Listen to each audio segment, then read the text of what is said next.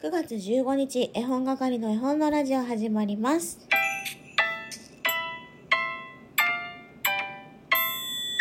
おはようございます。絵本係のまこです。この番組は絵本つながる言葉、命をテーマに活動している絵本係が絵本の話をしたり、絵本じゃない話をしたりする12分間です。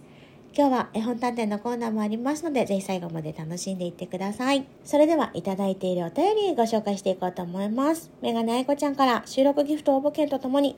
病院に子供たちを連れて運転中、息子がハートを押しまくったらしいといただきました。昨日ね、久しぶりにお話し会の前にライブさせていただいたんですけれども、ハートがね、たくさん飛んでました。で、最後に応援ランキング見ると、愛ちゃん昨日はコメントなかったんですけど、ランクインしてて、あれ、愛ちゃんいるじゃんってね、最後に一言残して終わったわけなんですけれども、そういうことだったんですね。ありがとうございます。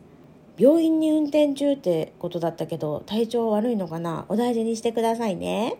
それからそれから、いさりーちゃんからも来ています。中秋の名月のギフトとともに、まこちゃんちのお月見料理かわいい。私は明日に出遅れてマクドの月見バーガーを食べる予定です。今日はまこちゃんちのお月見料理の写真でごちそうさまでした。といただきました。ちょっと今のね、マクドの発音怒られそうだから、もう一回言い直す。マクドね。関西の人はマクドと言いますね。私が住んでいる岐阜県はですね、まあ関ヶ原がありますから、まあ、日本の真ん中だと岐阜県民は言うわけですよ。その岐阜県民はマクドナルドのことをマックと言います。私もね、まだ月見バーガー食べれてないんだよね。すっごい色々あって、すっごい本当に色々あって、ここでは喋れないようなすっごい色々があってですね、月見バーガーがまだ食べられていません。でも今週末に食べる予定なので、今からとっても楽しみです。あのお月見の日ねめちゃくちゃマック混んでたってお友達が言ってましたお月見のことなんてねすっかり忘れてマック行って「えなんでこんな混んでるの?」ってね並んでる途中に LINE があって「今日お月見だからじゃない?」っていう話をしたんですけどね月見バーガーいつまであるかわからないけれども早めにね食べておかないとなくなってしまいますからねマックだけじゃなくてケンタやモスコメダもねお月見にまつわるバーガー出してますでもやっぱりなマックは一番にというか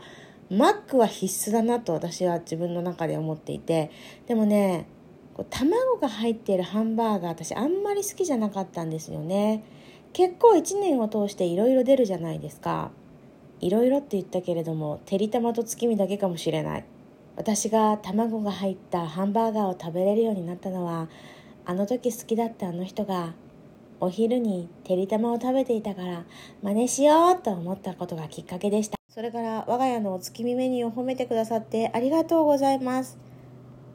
前回のね収録のサムネをその写真にしてありますがめちゃくちゃ疲れました。なんでこんな疲れることをしたのかというとですね息子が去年ね息子だけじゃないんだけどお団子を作ったのに全然食べてくれなくって結果一人で消費しなきゃいけないっていう事態になったんですね。だったら無理してお団子作って食べることないからみんなが食べられるものと考えて夕飯のメニューをお月見バージョンにしてみました。もうね来年はやらないかなって思います。たまたま今年はお月見がさ土曜日だったのでいけるなと思ったけど土曜日ですらこんなハードなら平日絶対無理だから日曜日ならちょっと考えようかなと思います。来年のねお月見も家族揃って健康で迎えられたらいいなとただただそう思います。私今日階段からね落ちたんですよ。足がめちゃめちゃ今痛くてですね。今日午後1で動き回る仕事が1件あったんですけれどちょっとキャンセルしました。安静に過ごそうと思っております。皆さんもね寝ぼけて階段を踏み外さないようにお気をつけください。ということであのコーナー行きましょう。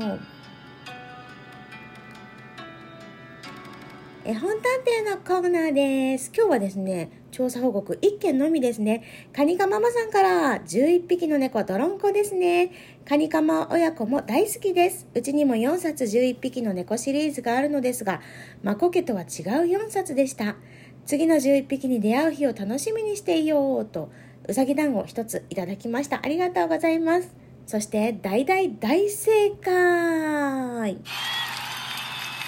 小熊社から出ております馬場昇さんの絵本。11匹の猫ドロンコでした。11匹の猫シリーズは全部で6冊あるんですけれども我が家にはまだ4冊しかありません。そしてカニカママのお家にも4冊。違った4冊なんですね。かぶっているものももちろんあると思うんですけれどもこれね私写真に撮ってインスタに上げたところ全く同じ4冊ですっていう方もいらっしゃいました。よってですねまだカニカママと私通じ合ってないのかもしれない。というのはね嘘ですけどもカニカママがどんな4冊を持っているのかとっても気になります。今週末はですね私刈谷市美術館に丸ごと馬場昇店に行ってまいりたいと思っております。めちゃくちゃ楽しみなんですけど足がこれ以上痛くならないことをただただ願っています。行けなくなるとか絶対に嫌だ。張ってでも行く。車椅子ででも行きます。それぐらい馬場昇さん11匹の猫が大好きです。そういえばですね先日から発売されてますファミマ限定の白くまちゃんのホットケーキのチロルチョコ。皆さんご存知でしょうか？味はもちろんホットケーキ味です。私ねインスタでねこの白くまちゃんのホットケーキのチロルチョコをもうもういいっていうぐらい見たんですけど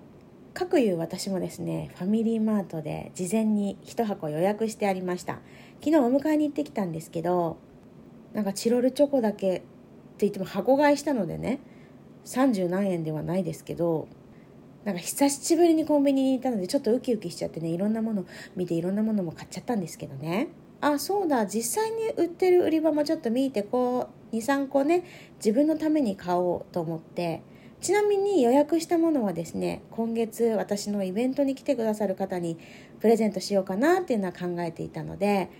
あのお味見程度に。皆さんのインスタ見てるとね品薄状態だったり仕入れされてないとかだったからどんなもんかなと思って売り場見に行ったらですねまっさらにただビニールを開けただけのチロルチョコがそこにありましてあじゃあこれごとと思ってカゴに入れてねレジに行って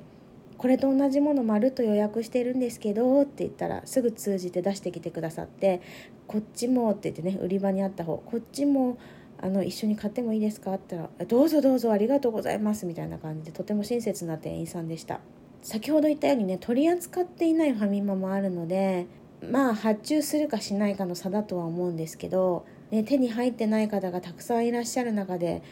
2箱も買い占めてきてしまったっていうのがちょっとなんか後から罪悪感。私が住んでいる近くの人たちはあそこのファミマに行っても白熊ちゃんのチロルチョコがないってことだなと思って半分くらいにすればよかったと今更思ってます。なのでねインスタに上げられずにいるの。ほとぼりが冷めたら載せようかなと思っています。それでちょっとねインスタグラムのリールという機能を使ってこの白くまちゃんのホットケーキをね可愛く撮影しようかなと思っていますのでまたおばちゃんだからね操作方法がよく分かってなくて時間がかかるかもしれませんけれども出来上がったら見てやってください。というわけで本日の絵本探偵調査依頼いきたいと思います。ヒント1シリーズものですヒント2トイレの絵本です。ヒント 3PHP 研究所から出ている絵本です。以上3つのヒントをもとに1冊の絵本を導き出してお便りから送ってください。それでは今日はこの辺りで絵本係の絵本のラジオでした。さよならっきょ。